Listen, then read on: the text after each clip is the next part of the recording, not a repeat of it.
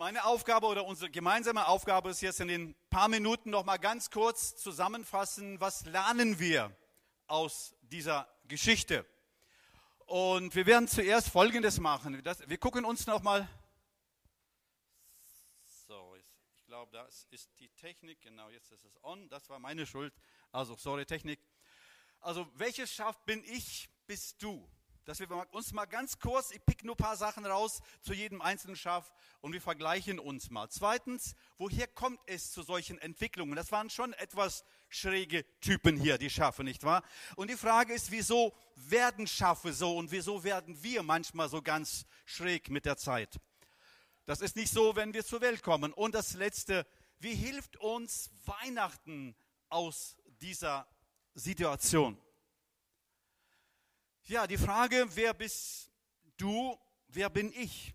Mit wem die, von diesen Schafen würdest du dich vergleichen? Vielleicht das Schaf mit der Schnupfennase, die sagt, ich werde dich nur lieben, wenn du mich liebst. Also wenn du mir die Zankspange gibst, wir kommen nochmal zu der Zankspange etwas später, dann kriegst du das, sonst nicht.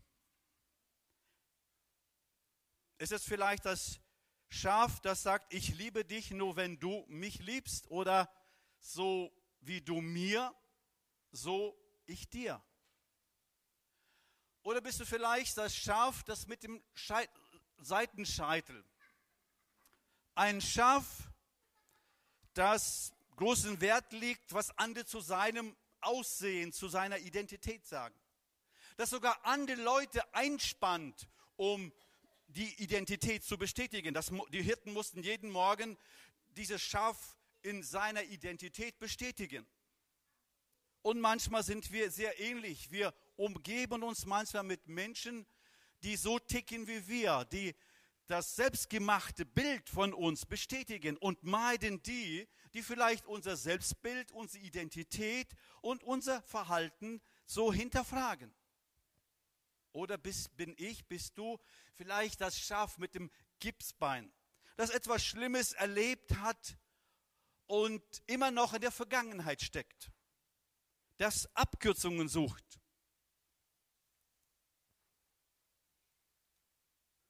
Oder bist du vielleicht das Schaf mit der Mütze? Wir kennen ja das, der hat viele Hüte an, ja, viele Identitäten, dieser Mister Wichtig. Kann auch für Frauen zutreffen. Die Wichtigtour, so war das bei diesem Schaf. Es hatte viele Ahnung, es sprach von Utos, Ufos, es malte die Geschichte aus, aber als man dann gefragt hatte, was war die Botschaft, da war nichts dahinter. Nur viele Worte. Welches Schaf bin ich? Welches Schaf bist du? Vielleicht das mit der Augenklappe. Das schon einen Durchblick und Einsichten hat, trotz eines Auges, aber so dieser Schwarzgucker ist, bei dem immer das Glas halb leer ist. Aber das Leben besteht nicht nur aus unserer Perspektive. Es ist größer als das. Oder bist du das Schaf mit der Zahnspange oder ich? Das Schaf, eigentlich war das ein dummes Schaf. Eigentlich waren die alle dumm. Sie dachten, die Zankspange ist etwas Außergewöhnliches. Ich will ja nichts gegen eine Zankspange hier sagen, aber wir wissen alle als Erwachsene, es würde dumm aussehen, wenn wir als Kinder eine Zankspange bekommen und dann da bis wir sterben mit der Zankspange durch die Gegend rumlaufen. Aber leider sind viele von uns so. Wir brauchen diese Hilfsmittel, wir brauchen unsere Mitmenschen, sie müssen uns immer unterstützen, wir können nicht anders. Wir werden nicht erwachsen. Wir machen andere verantwortlich für unser Glück und für unser Unglück.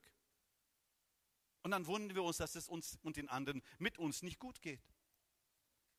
Die Frage ist, vielleicht bist, bin ich, bist du so das letzte Schaf. Der ewig skeptische und immer schlecht gelaunte Einzelgänger. Der da behauptet, ich habe mehr Verstand im Kopf als alle anderen zusammen. Du denkst vielleicht, diese Geschichte mit dem lieben Jesus da, mit diesem Kindlein in der Krippe, das ist so für fromme Menschen, die irgendwo so ein religiöses Bedürfnis haben, dass sie mit Weihnachten stillen müssen. Aber Für mich ist das uninteressant. Das sind alles nur Spekulationen. Das ist ja gar nicht bewiesen. Nun, interessanterweise, man hat mal eine Untersuchung gemacht und festgestellt, dass über sechzig Prozent aller Nobelpreisträger und Trägerinnen tiefgläubige Christen waren. Man kann Wissenschaftler sein und trotzdem an, an diesen Sachen glauben. Ich habe noch vor ein paar Tagen einen Vortrag gehört von dem ehemaligen Rektor der Universität, Humboldt-Universität in Berlin, wo es um Jesus geht, wo er sagt, er, er ist ein Wissenschaftler, ein angesehener Wissenschaftler. Aber er hat keine Zweifel. Er sagt, wieso kann Gott nicht eben Dinge tun, die wir nicht verstehen? Die Frage ist, welches Schaf sind wir? Wieso kommt es zu dieser Entwicklung? Das führt uns dann praktisch, genau, nochmal ein kleiner Hinweis. Der bekannte Oxford-Professor und Literaturwissenschaftler und bekannter, weltweit bekanntes, bekannter Schriftsteller C S Lewis sagte mal, er war Atheist. Er hielt das auch früher alles so für Märchen, was wir heute gerade gemacht haben. Aber dann hat er sich damit beschäftigt und ist zum Ergebnis gekommen, folgenden Ergebnis. Er wurde Christ. Und, sagt, und er sagte, ich glaube an Christus, so wie ich glaube, dass die Sonne aufgegangen ist, nicht nur, weil ich sie sehe, sondern weil ich durch sie alles andere sehen kann. Diese Begegnung mit diesem Kind in der Krippe hat diesem hochintelligenten, sehr begabten Menschen neue Perspektive für das Leben gegeben und hat sein Leben verändert. Und er hat mehrere Bücher zu diesem Thema geschrieben, wie man als Skeptiker auch diesen Dingen glauben kann. Wie kommt es zu solchen Entwicklungen? Wieso werden wir so schräge Typen? Ich und wir alle hier zusammen. Nun, ich mache das ganz kurz. Wir müssen jetzt so ein bisschen in den Bereich der Entwicklungspsychologie eingehen. Aber wenn ein Kind zur Welt kommt, ob es ein kleines Schaf ist oder ein Baby, dann ist es einfach göttlich. Und wenn die Eltern liebevoll dieses Kindern die Bedürfnisse dieses Kindes stillen, ist es nur eine Frage der Zeit, dass aus diesem Kind ein erwachsener Mensch wird, der in sich ruhig, gelassen und selbstständig und auch reif ist. Ein Mensch, der andere lieben kann.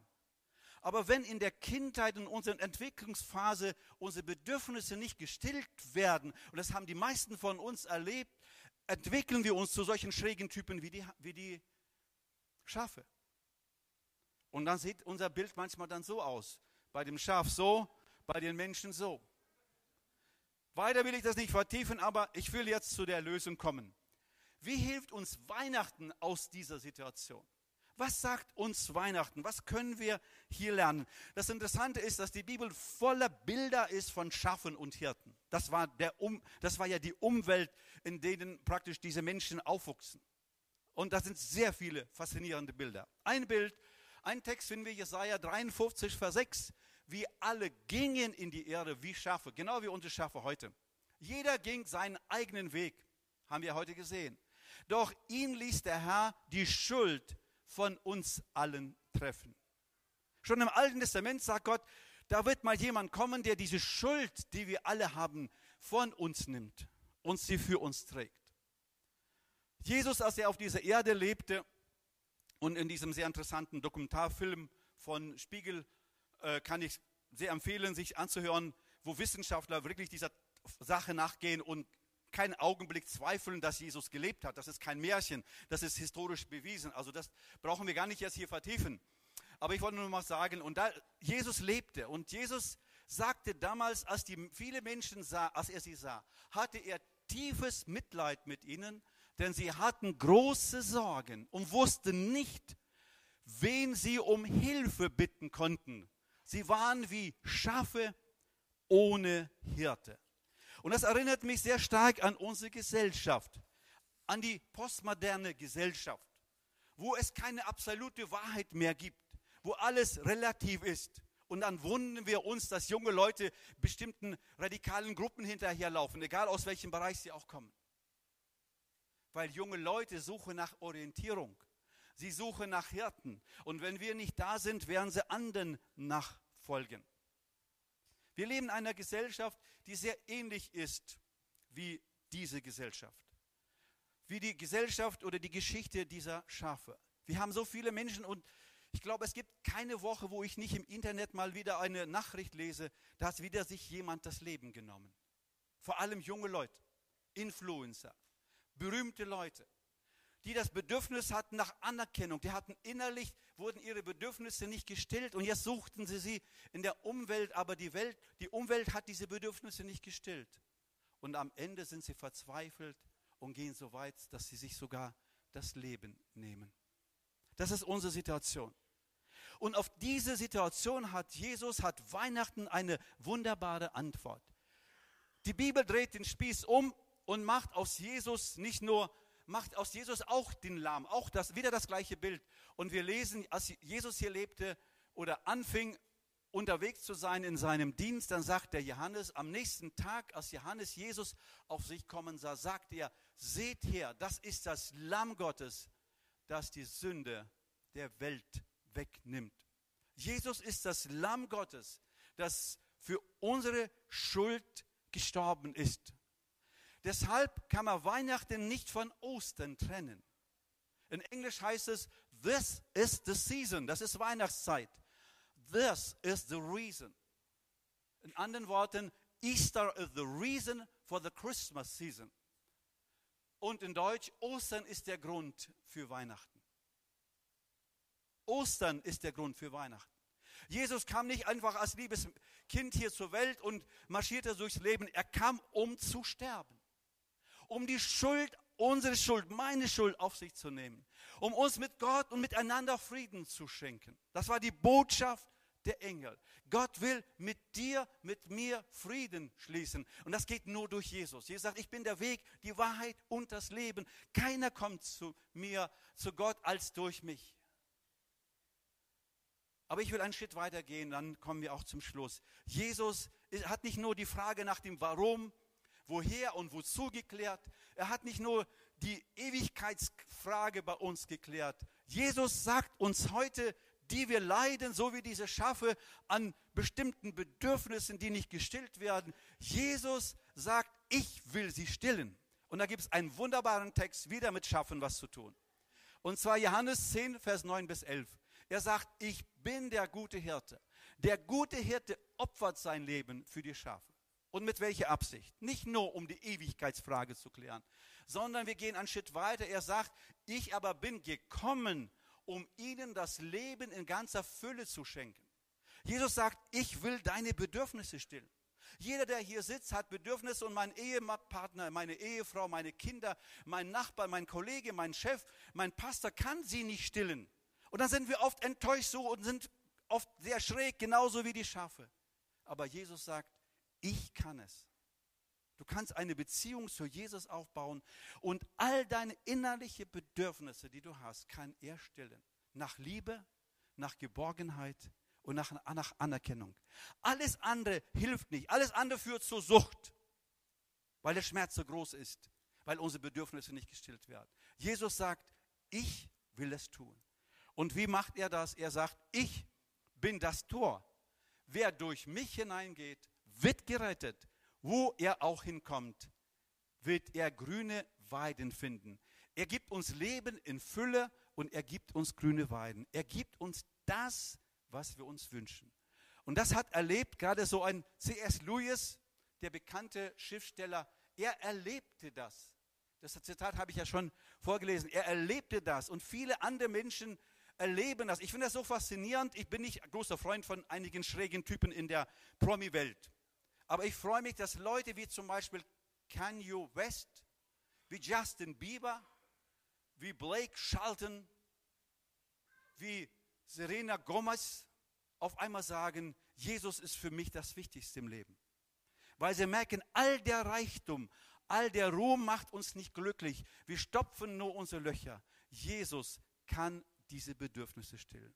Also Jesus gibt uns nicht nur Hoffnung für die Zukunft, Jesus kann jeden Augenblick all deine inneren Bedürfnisse stillen und dir das geben, was du dich seit Kindheit inniglich von ganzem Herzen wünschst. Deshalb schließe ich ab mit einem schönen Text. Ich habe es immer gesagt, diese Geschichte nimmt noch immer ein gutes Ende. Das sagte das letzte Schaf. Möge das auch unsere Geschichte werden. Wir wollen stille werden. Ich bete. Vater im Himmel, wir danken dir für diesen schönen Tag. Wir danken dir für die Geschichte. Danke, dass du Jesus auf diese Welt gesandt hast, um unsere Frage zu klären, die Frage der Schuld, aber auch um uns all das zu geben, was wir uns innerlich vom Herzen wünschen. Und du kennst unser Herz. Und ich bitte dich, dass du die, die vielleicht heute hier sind und sagen, ich bin noch nicht durch dieses Tor gegangen, ich kenne diesen Hirten noch gar nicht. Ich bitte dich einfach, dass du gerade durch diese Geschichte, die wir gesehen haben, ihre Herzen berührst. Du kennst ihre Bedürfnisse, du kennst ihre Sehnsüchte. Und ich bitte dich von ganzem Herzen, dass du sie stillst. Amen.